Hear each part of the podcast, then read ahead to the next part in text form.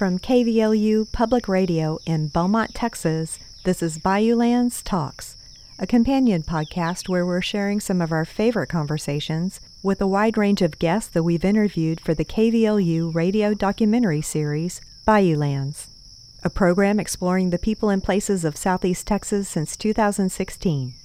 I'm Shannon Harris. For this episode, we're sharing an interview I did back in 2018 with Elena Inman, the manager of the Sam Houston Regional Library and Research Center in Liberty, Texas. We hope you enjoy. This is an amazing facility, by the way. As I drove up, it was really impressive. How many buildings total? We have six here on the property, and then we have one in the town of Liberty. So we have four historic buildings that people can tour. Our main building, which holds a research library and a uh, museum gallery, and then also the Jean and Price Daniel Home and Archives, which is a modern construction but with historical significance because it's patterned after the governor's mansion in Austin. So, several historical structures that were moved to this particular location. Yes. Before we get into sort of the meat of what you do here, what is the mission of the regional library? Well, we're part of the Texas State Library and Archives Commission, which is, of course, the state government agency that's charged with preserving and making available the historic records of Texas. TSLAC has what is called the Regional Historical Resource Depository System, uh, known basically is the RHRDs. Uh, what an RHRD does is it's in a region for a set number of counties, and the purpose is to take in local government records that have what in the field is referred to as permanent retention. That means, for whatever reason, they've been designated that they can never be destroyed. They're important for historic purposes, for people to know what their government does. So, if a local government uh, no longer wants to retain those records themselves, maybe they don't have enough space or the right climate conditions, then they go to the designated RHRD for that county. Uh, most of the RHRDs are in universities or libraries. We're actually the only RHRD that the state actually owns, so we are a state government facility. So we preserve the local government records, but here we also take in private records uh, and three dimensional artifacts for 10 counties.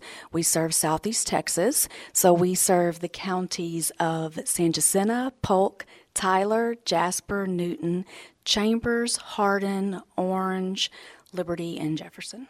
Okay, so right now we're standing in what will be a, a brand new exhibition. Yes. I'm assuming on the history of Southeast Texas. That's correct. What we have done is we have completely uh, renovated and redone the museum here at the facility. So it is uh, an exhibit that is going to tell people basically the history of the Atascocita district. The Atascocita district was the governing area under the Spanish and on into uh, Mexican governance. Uh, it's an area in southeast Texas on which the 10 counties we serve are based. So the 10 counties we serve were all actually part of the historic Atascocita district. So we've all kind of been kept together. Yeah. Um, so we're telling the story of the uh, historic Atascocita district. So basically the history of southeast Texas from 13,000 years ago to pretty much the modern era uh, in this one room. So um, you get a little taste of everything so that you can come in here and by the time you leave, you know basically all of the basics you need to know for our region. Okay, so let's walk around a little bit. Sure. And so all of the objects in the exhibition are from your collection? They are uh, from our collection or from the collection in Austin. So our main facility in Austin houses a lot of records also. And so some of their records that relate to Southeast Texas have been brought here so that the people in the region can see them without going uh, to Austin. So everything is from TSLAC's collection, even if it's not necessarily from here, but most of it is part of the collection here in Liberty. Great. Now, when was this opened? The, the library? The library was dedicated in May 1977, so it's 40 years old. And you were telling me that that was a project of Price Daniel. Uh, correct. Uh, governor Price Daniel, uh, he's most known for being governor, but he held more elected and appointed positions than anyone in Texas. He and his wife were very instrumental uh, in getting the RHRD system kicked off. Um, it wasn't necessarily when he was governor, obviously, but he remained very involved in state government. He was one of the commissioners for TSLAC, in fact. So they donated the land that the center is built on and helped raise the funds for this facility facility, uh, although many people in the area donated uh, funding and helped make it possible. But yes, they uh, were very instrumental in getting it started. A lot of our collection items, in fact, are donated from the family, uh, especially the ones related to Sam Houston, because Jean Daniel, Price's wife, was a descendant of Sam Houston. All right, so we're starting out. I see some Indian artifacts here. So, give us an overview of where we're starting in this exhibition? Sure. Um, as I mentioned, we start pretty much from the very beginning, which would have been about 13,000 years ago. One of the first cases you see has several stone artifacts in it points, blades. These are from what's referred to uh, as the Clovis people. In fact, two of the broken points that you see, um, they're the first recorded Clovis items found in Liberty County. We have a very extensive uh, collection, the Andy Kyle Archaeological Collection, that has uh, well over 10,000 um, items in it upon which this section is based. So the Houston Archaeological Society donated uh, hundreds, perhaps thousands of hours to going through that collection and helping us identify the points. And so they discovered within there the uh, Clovis items, which we didn't even realize we had. Uh, so that took um, human presence for Liberty County back thousands of years farther uh, than anyone had recorded yet. So you'll see those items as you first come in, along with points um, and scrapers and various other tools from later periods of Native American um, inhabitancy as well. What we've really tried to do is build a modern museum for the area so that there's audio visual things, there's things you can touch, um, there's things you can do, there's uh, an audio station where you can listen to an excerpt of someone talking about somebody trying to escape from one of the German prisoner of war camps in this area. So we've tried to make it interesting to all ages to include items from all of our counties, not just Liberty County where we're located. So there's something here basically for everybody. All right, so let's come on down here. I, you know, we could be here for hours. Sure, because there's that's there's the so idea. Much. yes, absolutely. So, fast forward in history and tell us a little bit about this area here. Well, uh, when you're not talking about prehistory or Native American inhabitants, of course, we were first uh, under Spain. Um, so the next section you would go to is the Spanish era. The first um, settlement in our area was Orcoquisac around 1756. So you'll see some items related to it uh, that were found in archaeological digs uh, along with other items from the Spanish period. It was also during this time that the Alabama and Coushatta tribes came into this area. And of course, most people are probably familiar with the Alabama Coushatta Reservation in our area. Why did the Coushatta come here? Well, most of the Native American tribes were moving out of their areas due to Anglo, you know, immigration mm-hmm. um, and moving west. So uh, the Alabama and Coushatta at that time were two completely separate tribes, but they were being pushed out of their homeland near the Alabama River uh, as English colonists moved in. So you'll see a couple items that uh, we've been provided um, from the Alabama Coushatta tribes um, of items that they have made. Uh, there also, during this period, was a French settlement for a short period. You know, it, it's not like it was today where there were people everywhere. You know, I mean, another country could come in and, and Spain would not necessarily know right away. Right. So, uh, General Charles Lallemand, a Napoleon supporter, he actually brought some colonists here, had a settlement called Shot Um, their plan basically was to eventually bring Napoleon over here and start a new Napoleonic empire. Uh, but that, that didn't work out. They only made it about uh, six months before Spain kind of figured out they were here and they were running out of food. And uh, Jean Lafitte, the pirate that operated in the Gulf Coast, um, kind of helped them get out of the area. So, but that's uh, the section on the Spanish period. After that, you move into the period of Mexican governance and the Anglo immigration.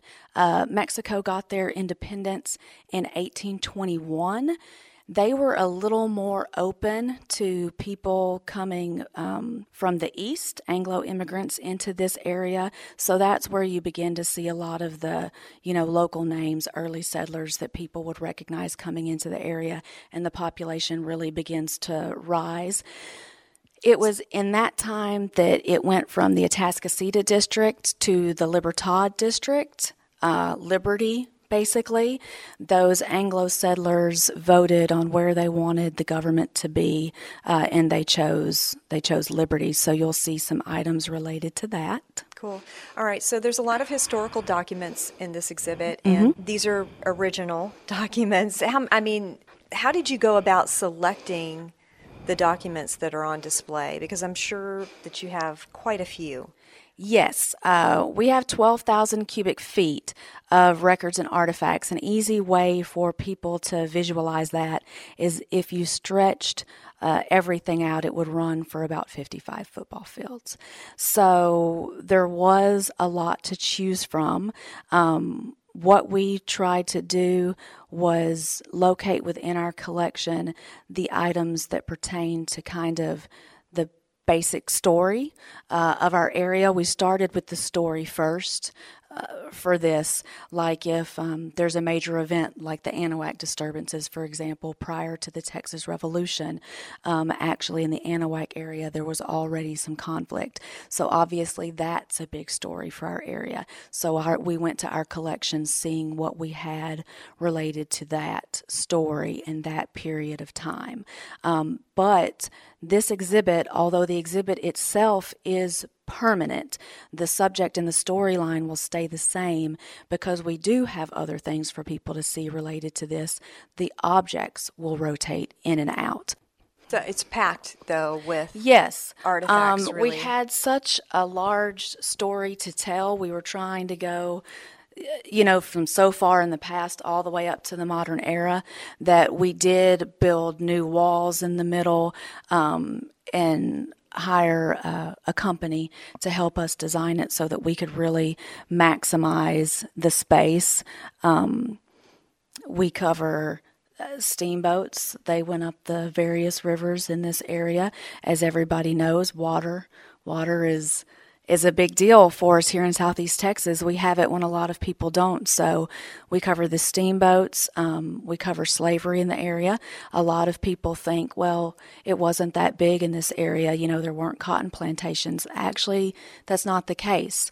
Uh, one in three households owned at least one slave really? in Southeast Texas. So uh, we cover that. Um, also, a very interesting story the Republic of Texas um, passed um, a law that free blacks in the Republic had to leave the Republic or they would become enslaved. There was actually a prominent uh, free black family, the Ashworths in Jefferson County, that there was a petition for them to be able to stay that their various neighbors supported. And so the Ashworth Act was passed saying that free blacks that were here prior to it becoming a republic could stay. And it's known as the Ashworth Act. And it's the one hanging on the wall right there. That's wow. the original Ashworth Act. That's incredible. Mm-hmm. And obviously, the role of Texas in, in the Civil War, it looks like? Yeah, um, we cover the Civil War. We actually have a lot of materials related to the Civil War. Uh, Captain William Duncan of Spaight's Battalion, his family kept uh, almost everything related to their family history. One of the historic buildings we have on the property, our oldest building, in fact, 1848, is the Gillard Duncan House. So they kept the home, the furniture, the papers, the artifacts. So it, it's really cool since he did serve in the Civil War. We're able to pull a lot um, from his collection. We have the correspondence between he and his wife. Um, so you see him being concerned that the area might be invaded uh, with her here, but that he knew she would be brave. You know, you really get to see all of those personal stories. Someone wrote him during that time that they had heard their husband was killed, trying to find out if their husband uh, was alive. So, a lot of home front stories. Uh, we also have the flag for Spaight's Battalion, in fact, uh, that he saved and the family saved. But uh, a lot of people don't realize not everyone necessarily in the area was Confederate. So you'll see um, the story of some of the people on the other side as well. So you mentioned one of the historical structures, um, and folks can tour those buildings? They can. Um, we need advance notice if anyone wants to tour the historic buildings so that we make sure we have somebody available to guide them.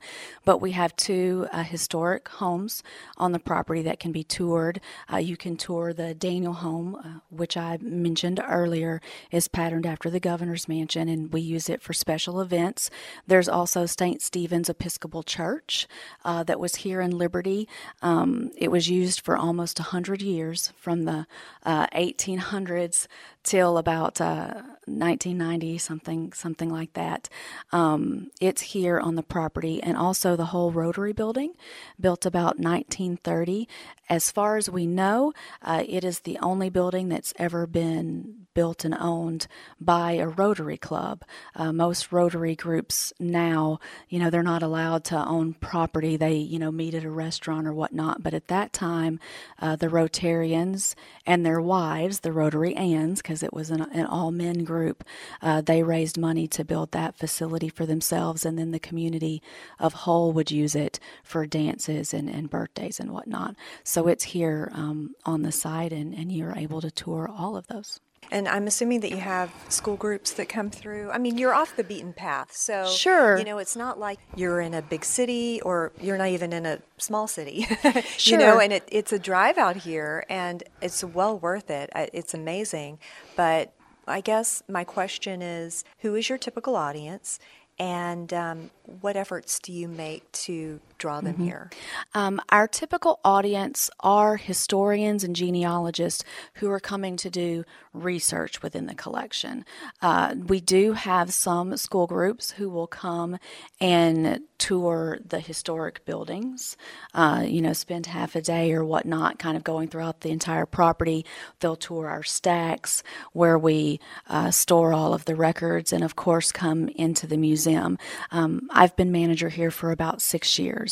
So the facility is 40 years old. There was a lot of maintenance that was needed, a lot of updates that were needed. So we've really been focusing on the past few years on things like renovating this museum. Mm-hmm. So it has more of the audiovisual and touchables for people to enjoy. We are about to start a lot of work on the historic buildings, and as we complete these projects, we will be cranking up the outreach to let people know like okay now now's the time you know you, right. to come see us. Because i've been fascinated since i've been here about how few people do know that the facility exists. Now if you're a historian if you're a genealogist you definitely know and you love the facility because we have so much. But the general public you know i'll tell people where i work and most people are like huh uh, in fact, I grew up in Newton County, born in Beaumont and, and raised in Newton, and I worked for the Missouri State Archives. Um, and the state archivist of Texas, who knew that I was from this area, we'd worked together before, called to let me know there was a, a job opening. And she was like, Well, you definitely know, I mean, what the Sam Houston Regional Library and Research Center is. And I'm on the phone thinking, no, no, I don't. What are you talking about? like Googling it. You know, I mean, I, I was from Newton County and I didn't know. Yeah. Um, and I'm even in the field. So we're very excited to have the museum near completion and to be able to begin kind of pushing, letting people know this is something that you need to come see that's available for you to learn, you know, who, who you are as someone from Southeast Texas to show people outside of our region why Southeast Texas is important. Yes. Agree. All right. So we're entering a new room here. What is this structure here? Obviously, that, we're, we're talking yes, about oil. right. That uh, is the bottom of an oil derrick uh, that, that we have built. Um, just frankly because it looks cool. Mm-hmm. Uh, but this, we've kind of stepped into the modern era, uh, getting into all of the industries that have had such an impact uh, on Southeast Texas. So, obviously, oil, the first thing that catches your eye is the massive oil derrick. Um, that section, of course, goes into Spindletop that we're all familiar with, but also some of the oil fields that came after that, you know, Sour Lake, one in Liberty, um, images from the period, promotional items from companies. Uh, this area also covers timber. So you can see the various timber artifacts, uh, saws, and whatnot. Uh, a video that shows you what the timber industry was like in the beginning when, you know, they had to float the logs down the river. Um, also, the rice industry. A lot of people don't realize that there were a lot of, you know, immigrants, Japanese, Dutch coming into the area to work in the rice fields. And just driving here to the mm-hmm. library, the silos mm-hmm. are amazing. Mm-hmm. Um, I wanted to get out of my car and take some. You're right, yeah. right. yeah. Uh, that's one advantage. You know, being in something of a rural area, we don't necessarily have the foot traffic of a museum in Beaumont or Houston, but it's a very nice day trip, you know, to take those nice drives to see the countryside, to uh, eat at the local restaurants and, and whatnot. Um, also, in the modern era, of course, you have a lot of social history, uh, women's suffrage, the civil rights movement. So, we have items on display regarding that. Uh, for example, we have some women's registration receipts.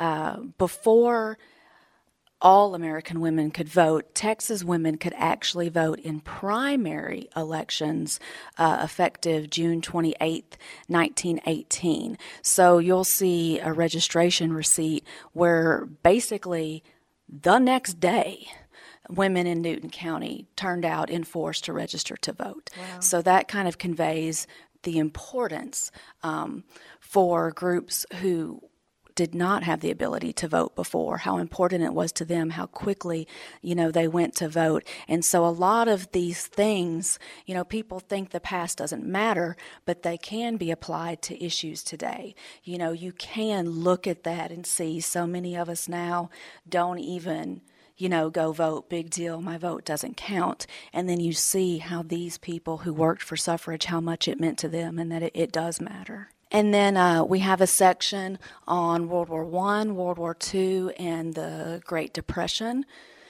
And then the last section is continuing the legacy uh, which basically you could think of it almost like a hall of fame.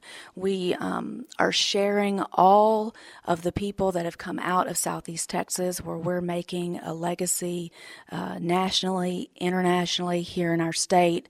Philanthropists, athletes, uh, celebrities, scholars, they're all here on the wall, and you actually uh, will have an opportunity to suggest someone that you think should make it onto the wall if there's somebody who's made a difference in Southeast Texas that you think should be be up here, you can let us know and come back and, and see see if they're here on the wall. Okay, wonderful.